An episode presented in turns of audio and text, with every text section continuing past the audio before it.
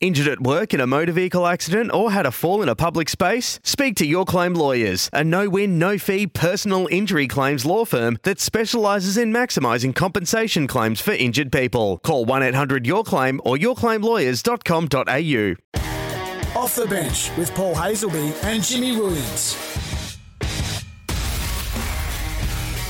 Good morning. Great to have your company. One preliminary final down, one to go. Jimmy Williams and Paul Hayes will be on Saturday morning. That smell is in the air, Hayes. It's prelim final weekend. I absolutely love it. And the footy festival is kicking on here in Perth. Wasn't it fantastic last night? Massive crowd, and geez, we look forward to the next one to see who is going to go into the grand final. And what a big week it's been. And I've got another dig too, and it's going to involve the Carlton Football Club. The Dig. Dial before you dig. The essential first step.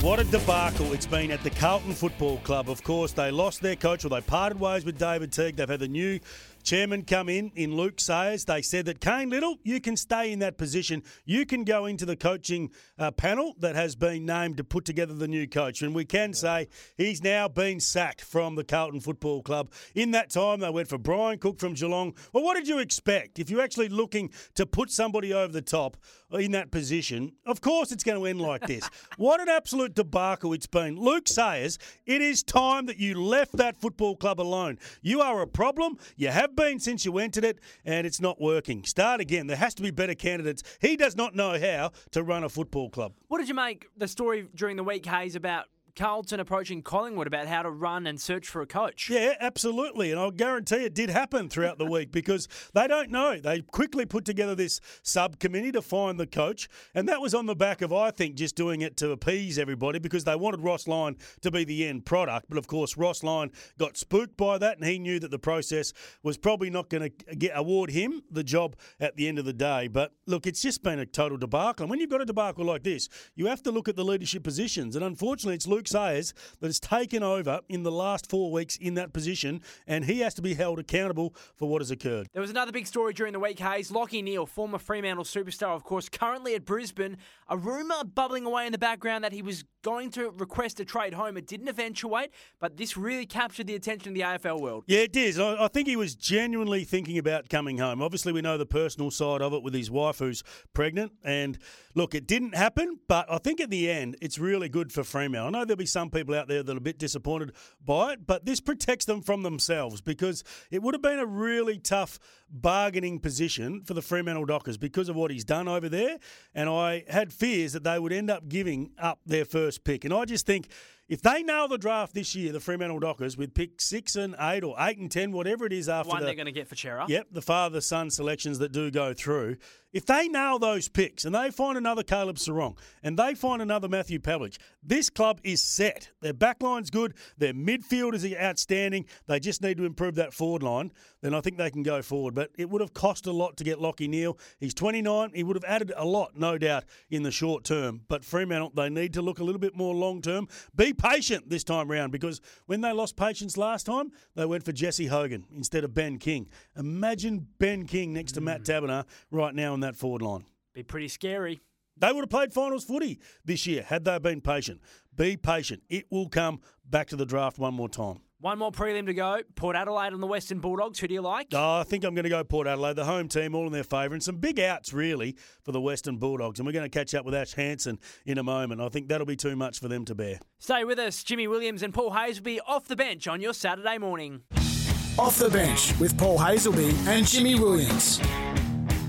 One more spot in the grand final here in Perth up for grabs. It is the Bulldogs and Port Adelaide later today. What a mouth-watering clash that's going to be. The Dogs will have to do it without big man Alex Keath, who is out due to a hamstring injury.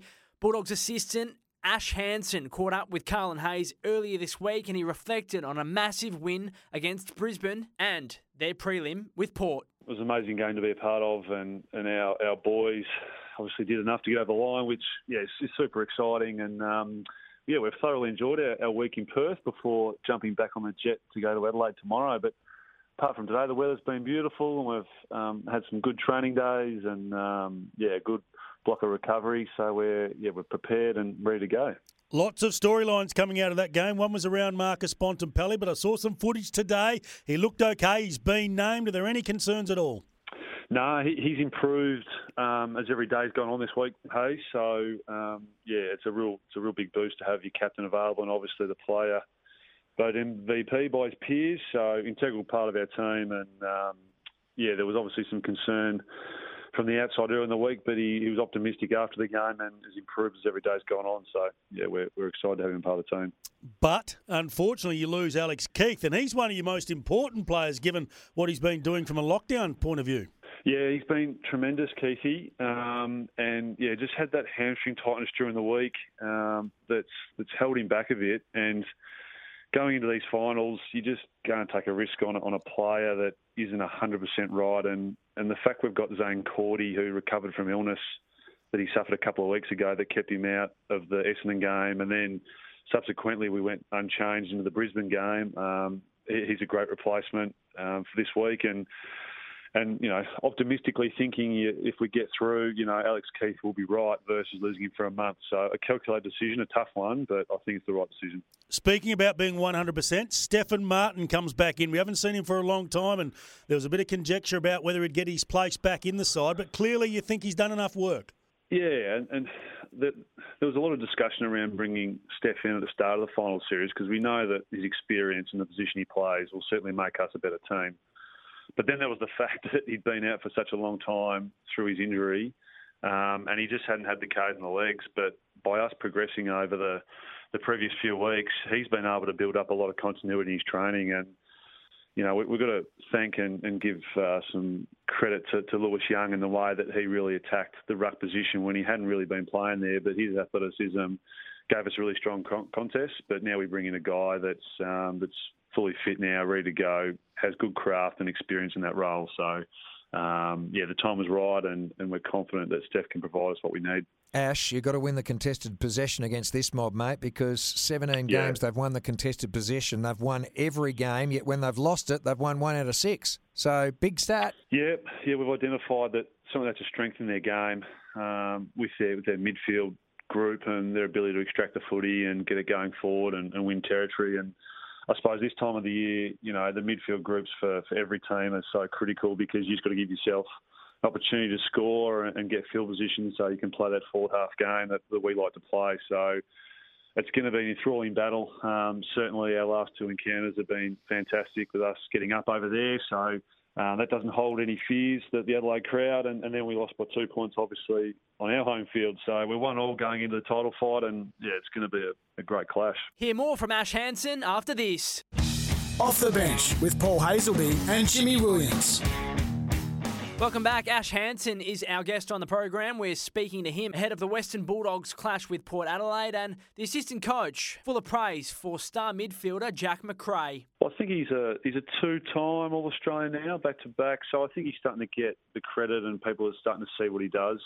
Certainly, his durability has been outstanding, and his ability to front up every week and from a coaching perspective, when you start to get that reliability and consistency in a player, it makes your life a lot easier. Um, he is as hard as nails and can be super creative with the footy in hand. Um, so, yeah, he's a special player, Jack, and he likes to go under the radar. His own man off the field, which is uh, really refreshing to be around. Um, so, no, we, we certainly rate him really highly, and I think the opposition teams are starting to see what he can do top five midfielder in the comp for mine. Over the last three or four years, he's been that consistent. I think he's a smoky for the Brownlow medal on the back of last year, where he got more votes than Bontempelli. He got 15 votes in a shortened season. I think he can get up around 25 to 28 this year, Carl. But I want to ask about a couple of other midfielders, and sometimes you can have too many. Adam Treloar and Josh Dunkley, because of the amount you've got, they get pushed into different roles, and it's not always easy, is it, for some of those mids on the outside? No, I mean much much has been said about those boys from the outside, but I think what's been forgotten is that they missed a lot of football, you know, through injury, which is no fault of their own, and and then with the, the state level competition, you know, coming to a grinding halt, um, we weren't able to really progress them through probably a plan to return that we would have liked normally. Um, so with the quality of, of them as players and the way they prepared, that we were willing to bring them straight back into the side and know they're going to get better each week and they're certainly not at the peak of their powers at the moment, those boys. But geez, they can turn it on really quickly. And I thought Josh took really strong steps last week uh, through the midfield with some of the things that probably don't get seen on the TV around the contests that he provides for others. and certainly Adam Treloar, he's a match winner on his day, and, and we're really wrapped and excited to have him in the team. And even though he's not playing at his best, we know that he can certainly win a final or turn a final like he was turning games earlier in the year. So we'll continue to back him in, and, and there's going to be roles for the midfield there. But you're right, Hayes, they all can't play at the same time, and that's when come finals football, that team first approach is so important, and, and the guys are understanding of that and know that that's what's going to take on, on Saturday night. Dunkley did go to Parish in the second half against the Bombers. Do you think he could do that again against the Ollie Wines type? Well, he's certainly got the capacity, you know, to do that. He's done it previously, as well we've done with Libba. You know, sometimes we flip the flip the script, and if Libba's going to, we send him to someone else. Um, we obviously know that they've got the capacity to do that with with Drew, so um, it's something we've got to watch closely. But I think with the team first approach and the balance around the stoppage and contest that we'll set up with, we'll back that in first um, and then we can make adjustments as the game goes on. How good would it be if you came to Optus Stadium, you played in the grand final, you're out there, you win the premiership. John Worsfold, your 2006 coach, comes out, gives the obviously the medal and the trophy, and Andrew Embley, your teammate from that premiership year, gives out the Norm Smith. It'd be a nice end of the season for you, I would have thought. Oh, it'd be amazingly special to have to have those guys involved in, in a premiership that, that, I'm involved in with the Bulldogs because um, yeah, very close ties and obviously a strong emotional connection to both men for different reasons. One I play with and one I has a coach my whole career. Um, so yeah, it'd be uh, very be very poetic poetic sorry to to have them there and to be a part of it. So um, yeah, that's something that certainly it's crossed my mind and I've dreamt of and will continue to strive towards. Bulldogs assistant coach Ash Hansen there, of course, former Eagle Premiership Eagle. It would be an absolute fairy tale if the Dogs could win a second Premiership in five years. In order to do that, they've got to beat Port Adelaide first. Off the bench with Paul Hasleby and Jimmy Williams. Great to have your company on this Saturday morning. A sports update for Novus. There's a Novus near you, 13 22 34. Hayes, it was great to hear you and Carl catch up with Steve Smith. No, not the cricketer, the Australian basketball writer. He also covers a heap of the NBA, and he had his thoughts on Ben Simmons and where he'll play this upcoming season. It's probably really a matter of uh, when and not if he's, going to be traded from Philadelphia. Uh, even if he starts the season with Philly, uh, I think it's pretty short odds that uh, he won't be with them uh, by Christmas. So, is there much interest out there from some of the other franchises? Yeah, very, very much so, because he's he's he's an all-star talent, regardless of how he played in the playoffs or anything like that. Uh, he's he's a valued, highly valued commodity. So, you know, teams like Minnesota and Toronto have certainly inquired about him with Philly, but Philly has a really high asking price as well. So, while nothing has sort of happened at the moment, because they're asking a lot, and what what Minnesota have offered and, and, what the Raptors could potentially package around, say someone like Pascal Siakam, it probably hasn't moved Philly enough yet. But the other issue there is that, that Philly now has no leverage because Ben has said he wants out. So that that kind of wrecks you know being able to get as, as much value as they want for for him. So he's throwing the toys out. He's not going to training. Is he getting fined for not going to training every time he misses? Oh, I, I actually wouldn't know if, if that was the case. I doubt it. Um, I think they'd be trying to to negotiate that. I, that sort of system probably doesn't really play real well with the Players Association over there. And so, what, but what will happen is that they want someone like they, they want a megastar back. So they want someone like a Damian Lillard from Portland. Um, you know, and even then, Ben apparently wants to go to California. So you know, Philly have said to Golden State, "Well, give us your number one draft pick from last season, James Wiseman. Give us your, you know, your next best player in Andrew Wiggins, who's, you know, anyone that's not named Steph Curry uh, we, we want plus a bunch of draft picks, and that's that's a really high asking price. It comes really down to his value, doesn't it? What his true value is, and if he's only going yeah. to want to be traded to a Californian team, do you know the reason why he only wants to go to a, a Californian team? Probably the weather. I'd probably say. why wouldn't we? Eh? exactly. Yeah. Uh, I think I think the lifestyle there suits Ben, and he's probably had probably had enough of Philadelphia winters. Do you think he can improve his game? Obviously, his shooting is an issue. He, he spent some time away. Didn't go to the Olympics and copped a bit for that. He's had some time away. From all reports, has he improved in that area?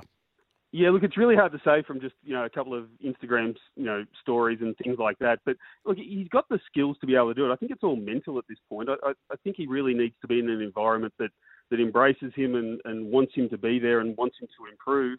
Uh, there's no reason why he, like, he's never going to become a, an elite jump shooter, but he can certainly improve from what he was doing, you know, in the in the postseason last year. Do you think it's his fault, or do you think part of it is Philadelphia's fault, the way they handled it when uh, they benched him late in the season and he lost a lot of confidence, and a few of his teammates had a bit to say? Yeah, look, it's it's a really hard one because I think you know they needed him to perform, you know, in the pressure pressure of the playoffs and things like that. And I think there's probably some blame to be attributed to both sides. You know, social media you know, sniping, and that probably didn't help. Um, but I think you know Ben has to want to improve as well, and I think that's that's part of the issue. I think from Philadelphia's standpoint. Basketball writer for ESPN AU and New Zealand, Steve Smith, there with a sports update and an update on the future of Australian basketball star Ben Simmons. Don't let your old windscreen end up as landfill. Call Novus Glass on 13 22 34 Hayes. That's all we've got time for. We'll see you next week. There won't be a grand final, but there will be the week after here in WA.